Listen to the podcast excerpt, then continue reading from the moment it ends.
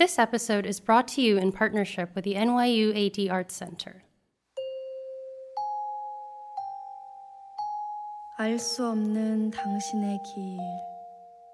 I think sometimes the kind of arts and culture that we present can be lumped in with entertainment uh, and seen as a luxury or seen as optional. And I think that uh, it became really clear that it was music and film and watching theater live stream and watching dance performances or dancing at home. Like the arts were really what kept people sane throughout a really difficult time. Bill Bragin is the art director at the NYU AD Arts Center. Since 2014, he's been bringing some of the world's biggest names in experimental, cutting edge performance art to the capital of the UAE. One of those names, Kid Koala, earned his stripes as a scratch DJ in the early 2000s. He worked with many mainstream musicians like the Gorillaz and made scores for Hollywood movies. Kid Koala was about to get on a plane to Abu Dhabi to perform a 14 person live puppet show scheduled for March the 12th. We had a number of residencies that were about to start. Uh, Kid Koala was about to get on the plane in Montreal and come here. So we immediately started talking to them pretty much every day and said, We're not sure. At first, we thought maybe they could come, and then we thought better of it, uh, and then canceled it and postponed it. Bill Bragin had a big task in front of him. At the beginning of March, most of the world was just waking up to the idea that life was going to change in ways that we couldn't have imagined. Bill had the second half of the NYU AD Art Center's program for 2019 and 2020 planned for expectant audiences when he had to put the brakes on. These were unusual circumstances, and audiences were not the only concern for Bill. So, the first part of the shutdown was basically focused on the current season and sort of unplanning it and starting to have conversations with artists about how to make good for the future and how to make sure we left them whole. Uh, we were watching all of our friends who are artists all around the world go into financial freefall almost immediately. I think uh, people started losing six months a year, two years worth of work. And we wanted to make sure that we were not going to contribute to that problem. The Arts Center is part of the NYU AD campus, and as such went into strict lockdown that affected most educational institutions within the UAE. This meant Bill Bragin and his team had the challenge of how to bring performance art to their audience without any space for the art to take place. The answer came, as it did to many, through online connection. The first time this was put into action was with Rooftop Rhythms, an open mic spoken word night running since 2012. Rooftop Rhythms is a regular feature for many spoken word artists, poets, and musicians in the community. And the session at the end of March was supposed to celebrate its anniversary and it was their eighth anniversary. And we started feeling like we really wanted to somehow do that. It's so deeply rooted in the community and it's so important to so many people who, in normal times, travel from all over the country to come in for, for the open mic. And so we started rigging up a plan to create an online live virtual version of that. And so a lot of the focus was how do we do it technically? Where's the audience? Where's the artists? How do we create a sense of engagement? And we planned that. That was on March 27th. Uh, and we found a way to put the performers in Zoom, and we consider that our stage. And then we had the audience come to Facebook and YouTube and our website, and that was the audience seating area. And then we basically broadcast from Zoom to social media. And immediately we found out that it worked and that uh, people were super engaged. Uh, at that moment, especially when everybody was just trying to process what was happening in the world, having a moment to come together as a community, having people be able to start talking about their feelings of isolation, of confusion, of depression, what have you, through their art was really important. Uh, and at the same time, uh, people were just celebrating that they were actually back together, even if it was back together through a social media space. The world was dealing with the then new concept of social distancing. There was an unknown disease spreading across the world, and people's fears and anxieties relating to it were at the forefront of a global experience. Bill started thinking about what might be needed at this time. Everyone was thinking a lot about isolation. Everyone was thinking about uh, the fact that you were being called to be physically distant. And even the, the branding that people were really talking about social distancing as opposed to physical distancing, I think had a psychological effect. And one of the things that's really important to me about the work that we do at the Art Center is a sense of building community through shared artistic experiences. So I think we immediately started thinking about the way that we could be an antidote to that sense of isolation and that we could continue to create a sense of community when people were starting to really feel a lot of despair. Bill and his team introduced the Reconnect series, then we started working on what uh, what we ended up calling our Reconnect series. Uh, this is our fifth anniversary, and so we talked about it, but we actually hadn't done anything retrospective. And so we realized it was a good opportunity to go into the archives, reach out to some artists who were really important to us, uh, but whose work hadn't been seen since it originally happened in person. And the first person we reached out to was Maysoon Zayid, the Palestinian American stand up comedian. And we started just thinking about like, what do people need? Uh, and the first thing was people needed to laugh, right? They needed that release. And we started it on Wednesday, uh, April Fool's Day, April 1st. Uh, and for Maysoon, we showed the performance from a couple of years ago and then she had a live q&a and so she watched along with the audience and was in the chat and then people could add questions in through social media. And it was great. It felt like it was real time. And so one of the things we were trying to avoid was that sense of everything in the world being available on demand. And it gets to be overwhelming and it doesn't feel like you're actually at a performance. YouTube already exists, we didn't need to recreate that. This series opened up the possibility of digitized performance art, streaming performances from NYU AD Art Center's five years, and opening up the performances to far beyond just the UAE. Globally, people could engage with the performances, which were followed by question and answer sessions with the artists. And so we spent a lot of time in the summer rolling out these weekly Reconnect series uh, with 47 Soul the next week, in part because uh, people needed to dance around their kitchens and their living rooms. And again, people needed that release. And also, 47 Soul are an amazing band. Uh, and then the third one that we did was Toshi Reagon, uh, Parable of the Sower, the concert version, which was the very first event in our inaugural season. So it is sort of legendary within the campus. We ended up uh, commissioning the full opera, which we presented the world premiere of. It's toured the world. And so we really wanted to have Toshi involved. We actually realized that the date we had scheduled was uh, Earth Day, and this uh, this piece is in part a very strong environmental dystopian theme, so it was perfect for Earth Day. And then Toshi basically said to us, uh, I'd like you to invite all of the other institutions who have been involved in Parable in its journey. And it had gone on to the Singapore International Festival of the Arts and uh, UNC Chapel Hill in North Carolina, Carolina Performing Arts, Arts Emerson in Boston, the Center for the Art of Performance at UCLA. And we put together a partnership where everybody watched. And we had thousands and thousands of thousands of people from about a 15 hour time zone span all watching together in real time.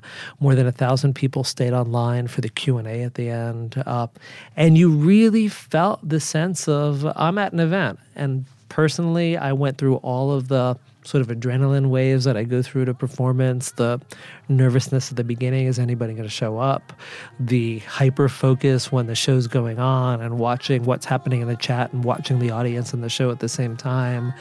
At the end, feeling a little bit of like, all right, I need to come down. I need to, you know, maybe, you know, kind of let the let the energy subside. But you went through kind of all of the emotions, and to me, that was super powerful. As the Art Center team started looking towards the 2020 2021 season, there were a lot of unknowns ahead. When would restrictions be lifted? Who would be able to travel? What kind of social distancing would be in place? When would the center and the artists be fully able to resume performances at the university campus? And so we started thinking about that and realized that we wanted to move away from solely presenting work from the archives and look at artists who are presenting something new. And so we started reaching out to artists and agents and managers and just said, What are you working on? Is there something you're thinking about? And took everything that was in our fall season and either moved it to the spring or moved it to the 21 22 season, uh, and then started just reconceiving what does the fall look like. And I think what we tried to do was uh, move beyond looking at the obstacles and the limitations that uh, that working virtually created, and actually spin it around and say, this is a moment that we actually can invest in a new approach and how can we reinvent our practice and who are the artists who are reinventing their own practice uh, that can actually use the can use the characteristics of distance as a sort of a positive element as opposed to a workaround. So all of the artists that we worked with in the fall are artists that we've actually presented in person in the past. And I think that was important to us because there's a huge amount of risk in doing this. It requires a huge amount of trust. And so you want to have that prior relationship. We wanted people who already know Abu Dhabi and know our community because we're also still doing all of our visits to university classes. We're doing career chats with the Career Development Center. We're doing artist talks. So we wanted somebody who knew where they were going, even they were they were never going to be here. What resulted was a series of digital performances the artistic duo 600 Highwaymen made a theater piece in which audience members would connect on a phone call with another member of the audience and experience the art with a stranger. Tania El Khoury and Basel Zaraa presented a piece titled As Far as Isolation Goes, in which people who may be isolated in their homes due to the coronavirus lockdown are exposed to the experiences of asylum seekers who face the isolation of detention. This work was no longer translated into a digital space, but designed specifically for it. Bill has found that this new way of presenting art has come with difficult adjustments. I think the biggest challenge professionally has been that a lot of roles get blurry when we're presenting a live event the sort of the job of the producers and the artistic side are fairly clear. The role of front of house and the box office are really clear. The role of technical production is pretty clear, and everybody sort of knows what their roles are, and we work really collaboratively. What I found is in a number of these pieces, those roles collapse and they get reinvented in different ways. I think personally, what I've been experiencing, and I think what some of the artists are experiencing, is sort of like that Kid Koala example. Uh, artists rely on feedback. I rely on feedback. For me, being in the lobby as people are coming in, sitting in the audience in the middle of the show, not only to watch the show, but to watch the audience and see how they're responding, being in the lobby as people are leaving and hearing the buzz. Uh, that is both how I can evaluate the impact of my work, but that's also the uh, that's the adrenaline, that's the drug of it, right? And that's what keeps you uh, really inspired. And right now, when we're doing one on one theater, people are having really emotional responses to some of the pieces we're doing. But I'm there I'm not there to see it and I'm not there to feel it. And the artists are feeling the same way. They are a little bit divorced from it. They've set something up that they're not necessarily able to attend. So then we're looking a lot at social media. You know, anybody who puts up a good Instagram story or tweet or Facebook post and tags us, that actually really helps a lot because then I go, all right, this worked. It landed. And it landed in the way that I hoped it would land. That's why I went into this is I love that moment of connection when the artist and the audience are all in the same place and that collective feeling that you have is is what I'm really missing. Although there has been a feeling of loss in personal connection with a local and tangible audience, the eradication of all geographical borders has had expansive benefits. But what we found, for example, with Rooftop Rhythms, and we ended up doing three uh, three remote open mics in the spring, is all of a sudden we could have guest artists who used to live in Abu Dhabi but had moved to Oman or in the States. Or we had people, I think we had one poet who was based in Nigeria with somebody else who was in Chicago. When we did the Poetry Slam, we were able to actually reach out to some of the most important people in the spoken word world. Bob Holman, who founded Bowery Poetry Club, used to uh, help to reopen the Nuyorican Poets Cafe. Jessica Care Moore, who was a, a deaf poet performer, to Poetry Jam. Uh, and they were actually judges. So the idea that people in our community could actually do their work and have people like Jessica Care Moore and, and Bob Holman be on the other side was really powerful. Uh, and we started getting international press coverage. We were started getting listings in the New York Times and the LA Times and covered on CNN and Euronews. So there was a sense of uh, expanding our reach and our audience that we didn't just have to look at people who were in drive distance but the entire world is our audience, which which I think that parable of the sower broadcast was one of those indications that that it could be that. As usual with art, limitations give birth to new methods of creativity, and COVID has done just that. Although the arts, like the vast majority of industries, has suffered under the global pandemic, the people within the art world have sought to find solutions for artists, communities, individuals, and audiences to thrive. Although the digital sphere is by no means the ultimate solution, it has offered a lifeline. Bill Bragin thinks there are many lessons learned during this time, which offer hope for the future.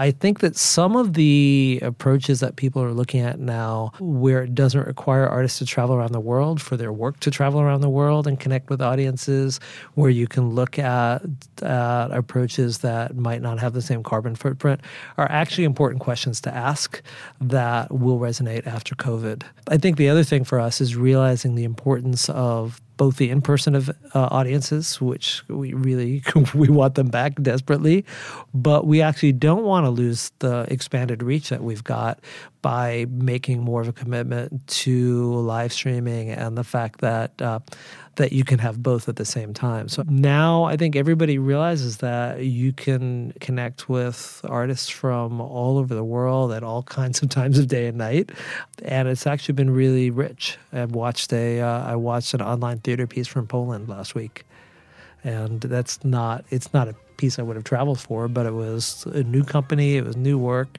uh, and it was exciting just to be able to see what else is happening. To learn more about the NYU AD Arts Center programming, please visit www.nyuad-artscenter.org. You've been listening to Recorded. I've been your host, Alexander Chavez. Next week, we will have part two of the series in which we speak to some of the artists from this season. Please join us. If you've enjoyed this episode, please do subscribe. And if you want to let us know what you think, we'd love to hear your review.